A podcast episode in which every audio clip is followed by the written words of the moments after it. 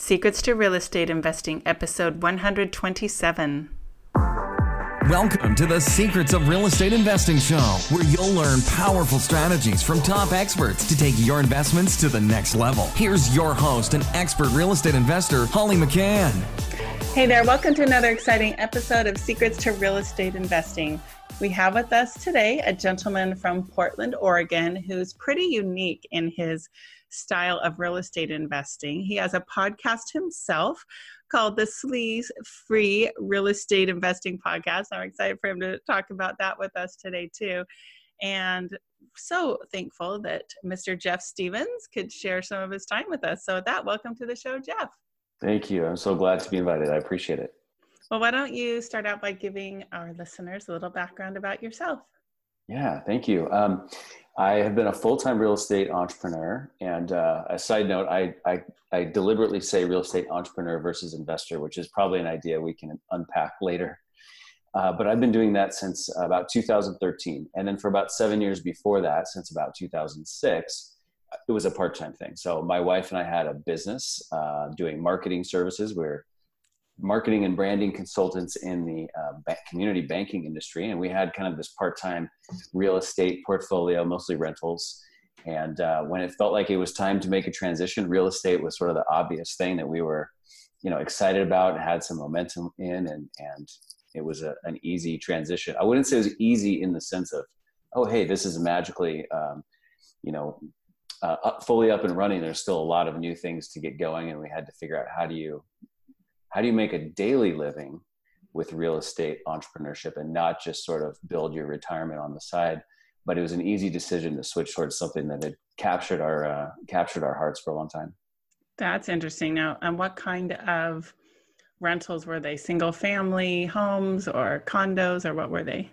Yeah they were detached single family homes and then uh, one or two small plexes. So our very first um, investment deal was a triplex uh, but otherwise, yeah, small, like one to four unit types of things for the okay. most part, pretty conventional, like listed properties, bank mortgages, stuff like that.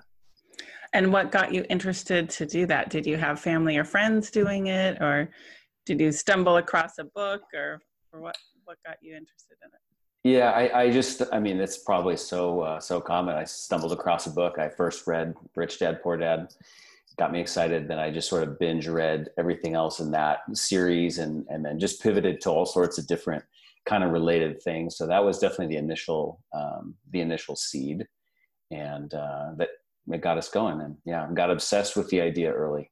Very good. Yeah. I got, um, my youngest son, I paid him, I think 20 bucks to read that book when he was, oh, 10 or 11. He's pretty young.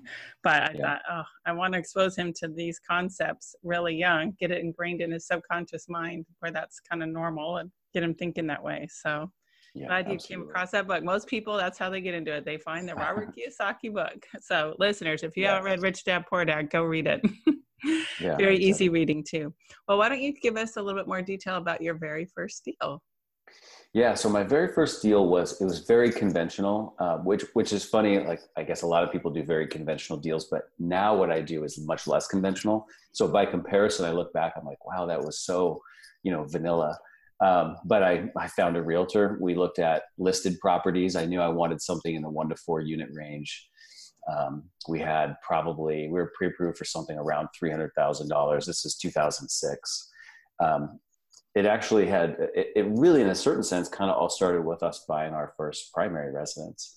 And that was something i was important to me to do as as early as possible. But i think we got a little bit of lucky timing and the market had appreciated a lot pretty quickly. So we were able to take a second uh, a heloc out on our on our primary residence which became the down payment for the triplex we bought Nice. And uh, it was about a mile from where we lived, and so it was easy to get over there. And uh, it wasn't like a distressed property or anything like that. It was not an awesome property, and I don't own it anymore for that reason. But it was it was pretty you know run of the mill. And uh, so we got a great experience managing things ourselves and kind of doing some repairs.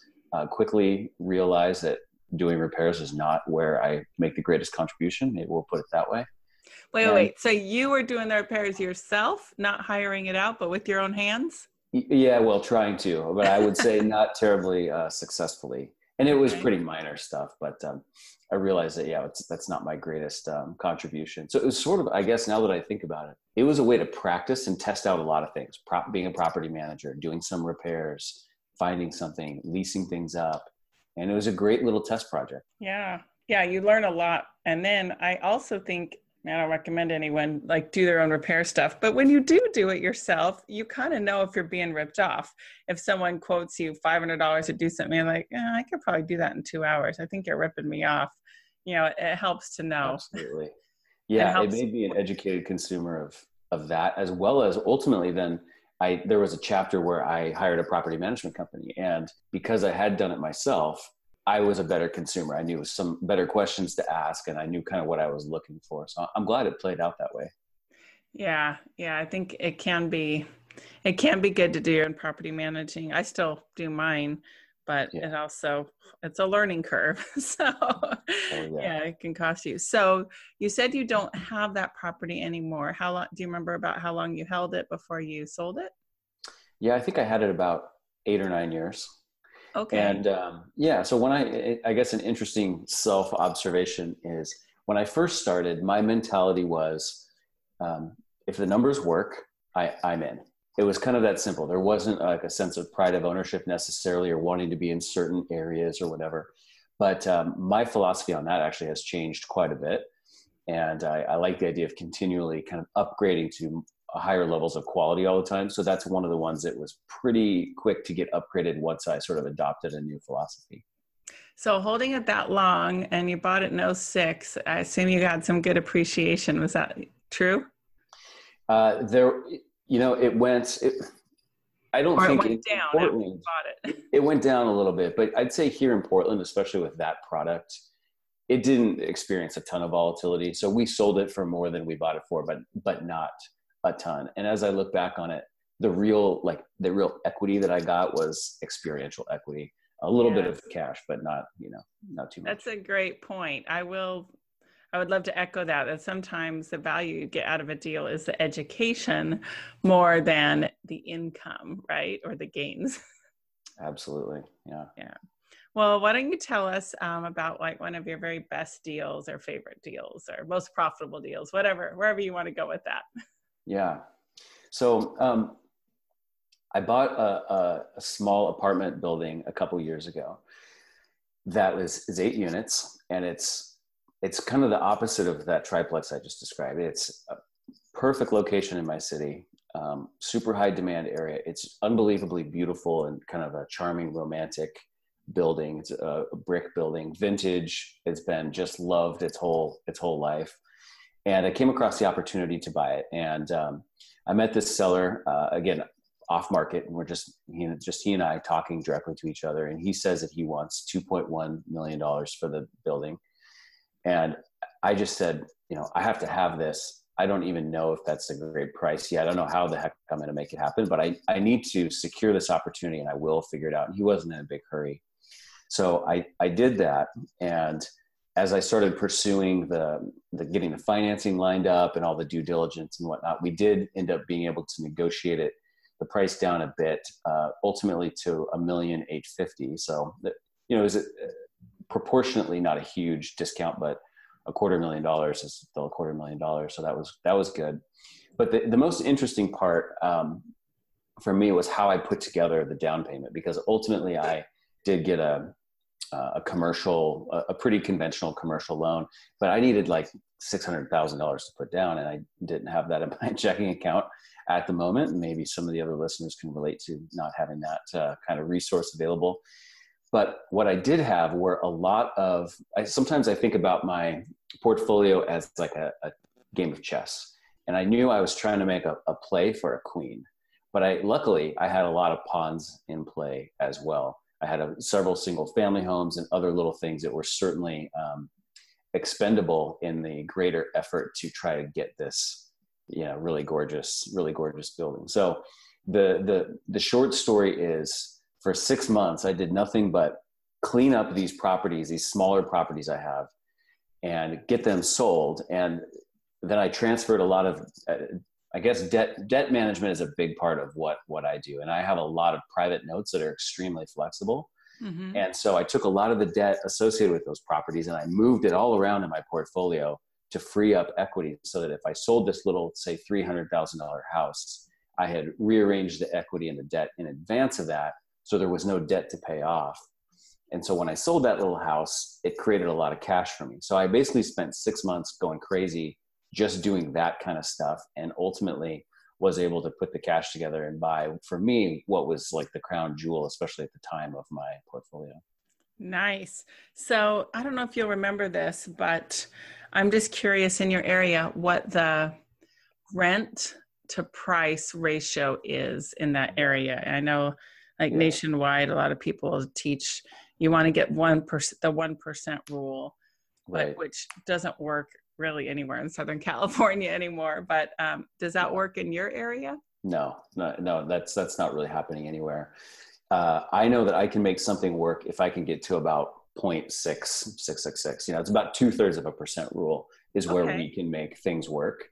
Okay. Um, and by work, you know, I guess it def- depends on how you define work, but it it is cash flow positive each month at about those types of uh, those types of ratios. So yeah, I know if you're if you're in you know Cincinnati listening to this right now, you're like, what are these people doing? But um, I think there's other there's other benefits uh, that that we have that sort of offset the, the lower cash flow. Well, I assume that um, appreciation is much more available in your area, like it is mine. I mean, I've got a bunch of rentals that I acquired five to eight years ago that have doubled in value, and the last few months I've had four tenants give notice. I'm like, okay, we'll just sell it. There's a boatload of capital gain in there. So yeah. why not take it off the table and, you know, reallocate it to something else? So yeah. Yeah. The appreciation opportunities nice, which there probably isn't too much of in Cincinnati, but I don't know. So I won't say for sure. yeah. Yeah. It's funny. You know, you get on um, Facebook groups and stuff and people are sharing deals and I'm sure like I find a lot of the things that other people post are, are very hard for me to relate to. And I'm sure the exact opposite is true uh, as well. Oh yeah. Yeah. Like when you're talking about how your first deal was a triplex, triplex a mile away from you, I thought, okay, there's triplexes and fourplexes a mile away from me here in Dana Point, California, beach town. But the fourplexes are 1.6 to 2 million dollars. I, mean, uh-huh. I have no interest in buying one of those. I mean and the rents you know are just like i don't know. I looked at one 72 grand a year of gross rents on 1.6 to 1.8 million dollars. Like I, I think people just use those to park cash and protect it and hedge against yeah. you know inflation. But yeah it's a whole different ballgame. Well that sounds really cool. What did you have to do to your building, if anything? You said it was well loved. So did you have to uh-huh. do a lot of improvements or was it okay? Yeah, in that case, like uh, nothing. I mean, some smoke detectors, I think was literally the extent of, of the work, which is kind of unique for me. I would say that most of my, the properties I buy are value add opportunities. Usually, you know, there's different ways you can add value physically, managerially, marketing wise, whatever. But um, in this case, it was like minor managerial value that I could be adding up, and otherwise, there really wasn't much physical value at, at all. And so, yeah, this one I bought it. It was unique for me, but I bought it just because it was so perfect and it was so so much kind of my vision for what I wanted a long term portfolio to look like. Neat. Okay. Do you mind sharing like what the rents are on that or what they were, if you remember? Yeah, yeah, absolutely. So the rents, um, these are large one bedroom units. Um, you know, from the early 30s, really, really beautiful kind of vintage, all, all sorts of cool vintage touches. The, the rents at the time were probably averaging about um, 1300 a month. And I thought market was 1450 to 1500. So they weren't too far below. Um, so there wasn't a lot of adjusting to do, or maybe more importantly, there wasn't a lot of urgent adjusting that needed to be done in order to justify the purchase. It was like, all right, you know, as these turn over, we can just make minor adjustments and it's not having a big, huge impact on the, you know, the value and the cash flow. Okay. Very interesting. Yeah. Okay. Do you have a example of a challenging deal or a deal you wish you never did or anything like that that you would have to share with us? Yeah. So, you know, the, the first one that comes to my mind um, is really, I believe, the only time that I, I lost money on a, on a deal, on a flip. And um, so we bought we bought a listed property. I think it was maybe it was maybe in foreclosure or short sale. I think it had some kind of distressed element to it. And it was on a road that was it was kind of busy, but across the the street from the road was a freeway. Um, not, and you couldn't see the freeway. There's a giant wall and stuff there, but uh, so we proceeded. We had a realtor who had found the property for us. And again, I don't. This is not really how I work today. Partly as a result of some of the lessons I'll share in a second. Um, and then we we were trying to get our ARV put together, and so the realtor gives us some feedback on the ARV, and we said, "Great, we'll pull the trigger." We we pulled the trigger and we did the work. The work didn't go perfectly smoothly, but it wasn't it wasn't too bad. But when we put the property back on the market, it was like we heard crickets. I mean, nothing nothing was happening, and this was a pretty strong time in the market. You know, like 2014 probably, and so it was a pretty strong market. And I learned a couple important lessons there the one that I think about the most is, you know, we use this word in real estate all the time, comp, right? And comp, people say, well, so comp means uh, comparable property. But I realized at that moment that the other word for comp that I actually personally think about more today is competition. Because I learned in that moment, unfortunately, the hard way, that the, the, the thought process I needed to go through is I needed to ask myself if I had this amount of money, if I had $400,000 and I wanted this type of property and I were looking at the options, would I choose my property? And I realized that as I looked at that particular deal, the answer was no. If I had that amount of money, there are better options out there. And so now, this, I mean, it was a, it was a, probably about a twenty five thousand dollar loss, you know, which nobody likes that. And but also not life ending or game changing necessarily in the grand scheme of things. But that lesson alone has really been valuable to me that I'm always now, as I'm evaluating deals, I'm always saying, okay, what are the comparable properties selling for or have sold for? But what is the competition? And I feel like that is so important. If I had X dollars to spend, would I choose my own product or not? And I, I so anyway, it, there's a little silver lining from a bad experience. I do that same thing. It, when I'm buying flips, it's like, well, you want to see what the competition is. And of course, you have to reevaluate it when the flip is complete and done. But we are looking at pricing our flips like the day that we're putting it on the market. We don't say, oh, well, we comped it out at, you know, 800,000 four months ago when we bought it or six months ago.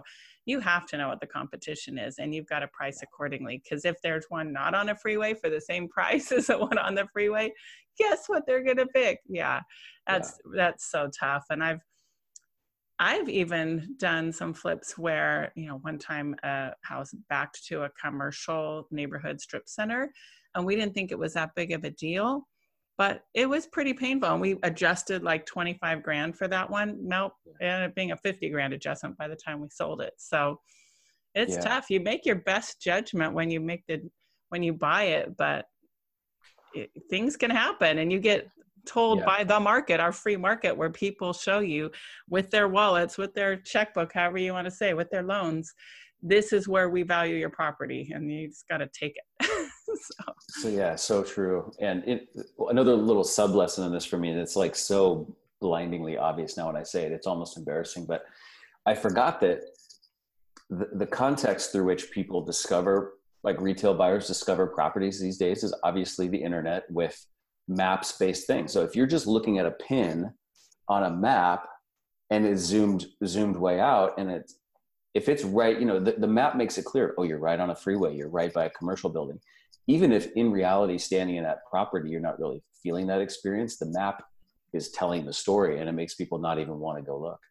Oh, yeah. I got that lesson just two weeks ago. I've had a house on the market a long time, and this agent um, called and told me, Oh, so you back to this street, right? I go, No, I don't. She says, Well, that's what the MLS says. And I thought, Oh my gosh, on my MLS, the map is super tiny and you don't see necessarily it automatically places it by address. It had it on the wrong address. And it was like three or four houses away but no i was an interior lot.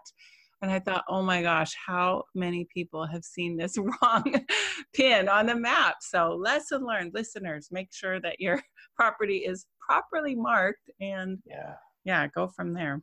Well, Jeff, um, tell us more about like so. Initially, you purchased your first deal through a realtor, as many people do, and you called it plain vanilla, whatever. That's fine. It's good to like. I think it's good to have like a regular vanilla experience when you get started because there's enough challenges in buying real estate that you don't want to make it too complicated. But I know you've evolved a lot. So tell us about what you do now and do you still use realtors? Mm-hmm. yeah. So what I do now is um, I, I, I consider myself a specialist in off-market marketing, face-to-face direct seller negotiations for acquisition, and uh, and seller financing. So everything I do is um, usually pretty much right in that exact strike zone. So my marketing is very much uh, based around direct mail, and it's it's personal direct mail. It's not you know yellow letters. It's not outsourced to a, a printing company. It's it's done in house. I mean, we have like a like a Kinkos type thing that actually physically prints things, but we um, we send our own direct mail uh, to our own little database, and that's the main. I mean, that's ninety nine percent of the way that our our leads come to us. Wow. And to me, that this is an important thing. Actually, it, it is expensive. I mean, there's no doubt about that, right? You can't you can't deny that part. But I find that the way that that um, the way that that interaction pre-frames the whole relationship that I'm about to embark on with these people is so important. And I get, I swear, weekly, weekly, people call me and say, Jeff, I get, you know, I get dozens of letters a year. I mean, I get 10 letters a month about this property. I've never called anybody but back, but I'm calling you back. What? And yes, I, I is, swear. What's I swear. your secret sauce, Jeff? Whatever you can share.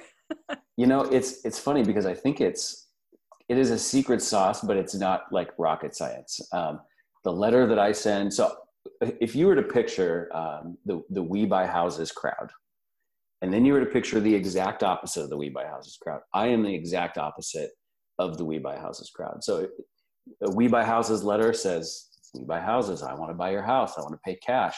I assume you need to close quickly. I'll buy it as is, you know, no closing cost, all that. I don't do anything like that, even remotely close. My letter is basically saying, Hi, I'm Jeff. Uh, my wife and I have this small business, kind of like mom and pop local landlords. Uh, this is what we do full time. We've got a, a couple staff members to help us manage our properties. I'm, I'm interested in your property at 1234 Main Street. If, if at any point you would consider selling that, would you just give me a call? I'd love to chat with you about it. I love the idea of working face to face with people. It, it's just this like very casual, um, non-threatening, non. Uh, it's very specific, and it's you know, dear Bob, and it's talking about one two three four Main Street. uh, it is like a mail merge letter on a technical basis, but we do our very best to make sure it does not come across that way whatsoever and there's no mention of prices or terms or fast or this or anything like that it just feels like a letter from one human to another human and that wow. has made my phone ring yeah that is fascinating i get a lot of mail because um, i get people trying to buy my flips while they're in progress you know from direct mail as well as um, my rental properties and it's funny. I don't know if you solve this or not, but one thing I always think is funny, like one of my companies is called Black Diamond Interests, and it will say, Dear Black. I'm like, Black? Mm-hmm. Oh, oh yeah, that's my company name. Cause like it's just taking Black Diamond Interests and like doing that. And I'm like, oh my gosh. And yeah. I save a lot of them like to, to share with um, students and stuff. But that variety in mail is fascinating. You know, you've got the people that put their their kids or their family or their dog or whatever and it's kind of interesting. I mean it's it's eye-catching. And then there's the plain little yellow postcard that's got red and black ink and it's it's kind of not that interesting. Toss that one. So i find um, as a recipient of much mail too that what you're saying i think would really resonate with sellers and probably the sellers are excited to deal face to face with a buyer because many sellers don't like realtors, even though I'm a realtor. I understand that. I respect that. There's a lot of not great realtors out there, or they're really pushy, or they have commission breath, as they talk about, mm. but it's all about the sale. Where, I mean, just you talking about this, I can tell that you have like genuine care for the seller and you care about what they think about you and the transaction and, and all of that that that does probably come through right from the initial letter. It's not like sell, sell, sell, like all in their face or anything. that's what I try. That's definitely what I shoot for. Is you know I call I call what I do um, seller like seller relations, and ah. um, I believe that seller relations starts the moment you decide even how your envelope is going to look, and it certainly starts the moment that um, letter lands in their mailbox. It doesn't start when they when they call you. It doesn't start when you show up at their house. It starts when they first have their a- absolute tiny first experience with you, whatever that might be, and um, it's it's a dance from there on out. Wow. Uh, about how many um, properties have you purchased over your course of your real estate investing career? Do you know? Yeah. Uh, well, I mean, I could estimate. It's not like a huge volume. I'd say maybe 30 or 40. That's a lot. It doesn't take that many to achieve financial freedom. So I think that's amazing. That's awesome. Yeah, yeah. I I'd be like I was mentioning, you know, my first deal was not of my current standards in terms of quality. Um, yeah, I'm just I'm not so much a volume guy. I'm more of like a quality over quantity type of buyer these days, and and um, sometimes it would be nice to be able to do a little bit more volume in terms of like assignments and things because those are great for uh, grocery money and things like that. But yeah, I'd, I'd rather do fewer, better deals and buy f- uh, fewer, more properties that I'm proud of. That's awesome. So tell us about your team who, and who you've got working with you and for you. Yeah. So, you know, I guess we have the, the team in the sense where we've got an absolute go-to escrow officer, like wouldn't, wouldn't do a deal without her. And if my life depended on it, you know, and I got to interject because why? You got to find somebody who's good with um, the creative deals that you do, right?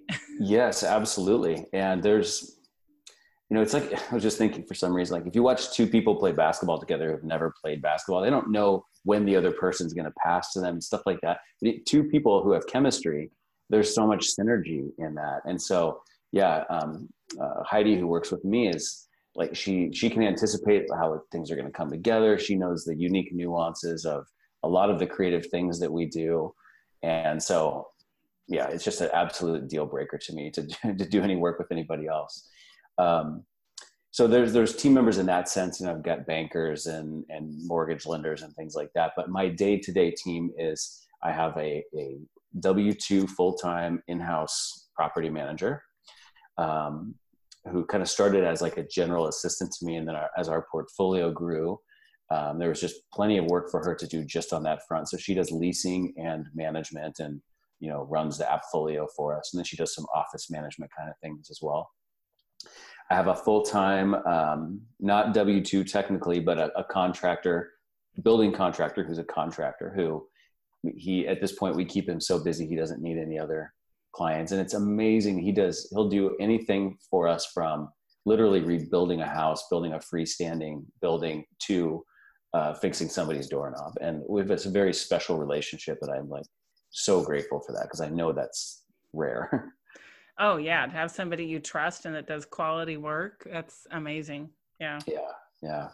And then we're just kind of in between um, like administrative assistance uh, at the moment but it's just a a nice tight little a little team. Yeah, we have an office in the in a building, the commercial building that we own, and it's great. Yeah. So, um, tell us a little bit more about kind of your your business and what it looks like. Do you do um, primarily the holding, or you do any flips and any wholesales, or what's your whole business strategy and goals? Yeah. So, um, what the, the word that I invented to describe this is called um, deal mix. And I think that every investor needs to have a different deal mix. And so deal mix is like what percentage of the different types of deals do you do that fuels your business? And so my deal mix uh, for the last several years has been very heavily weighted towards uh, rental properties. Um, I don't, as I mentioned before we recorded, I don't have kids. I, I don't have like as quite as high of like daily um, financial income needs. So I could focus a little bit more on longer term wealth building things right off the bat. But you know, as my team grows and I feel like I want to adjust my deal mix a little bit so that we do more things like flips and more assignments. Um, but the way I do it is my, I mean, my marketing platform is pretty much my marketing platform. And I know that it's going to um, generate opportunities for me that are holds, some opportunities that are flips or assignments. And I, up to this point, have kind of focused on holds and then opportunistically when the flips and assignments came up i was more than happy to to do those. And now i'm starting to shift my deal mix a little bit towards being more deliberate with finding um, more flips and assignments uh, to do as well. So i've been very biased towards rental properties but i'm i'm feeling like just from a financial management perspective it's good to have more of those like quick turn types of cash generating opportunities. Oh yeah. Yeah definitely well, um, tell us also, like, what um, about your podcast? It has a very intriguing name with Sleaze Free.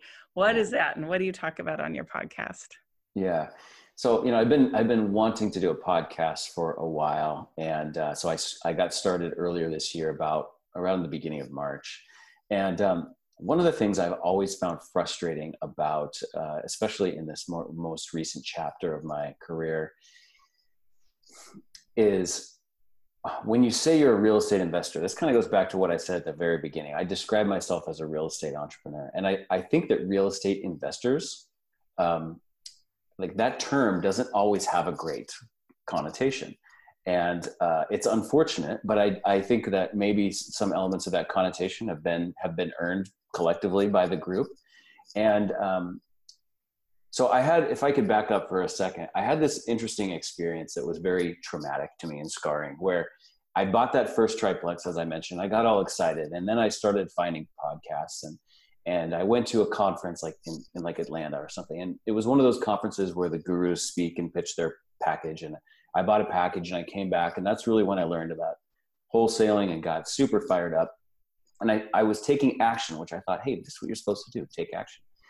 And I had this super traumatic experience where um, somebody who I guess uh, they, they, I guess, got wind or whatever you might say that we were looking to maybe assign a transaction. It's like basically the first one I was trying to do and this person showed up on my front door of the house that I live in on a Sunday and knocked on the door. And I opened the door and he said, Are you Jeff? And I was like, Yeah, I'm, I'm Jeff. And he said, Well, you know, I'm so and so, and I see what you're trying to do here. You don't even want to buy this. You're going to pass this.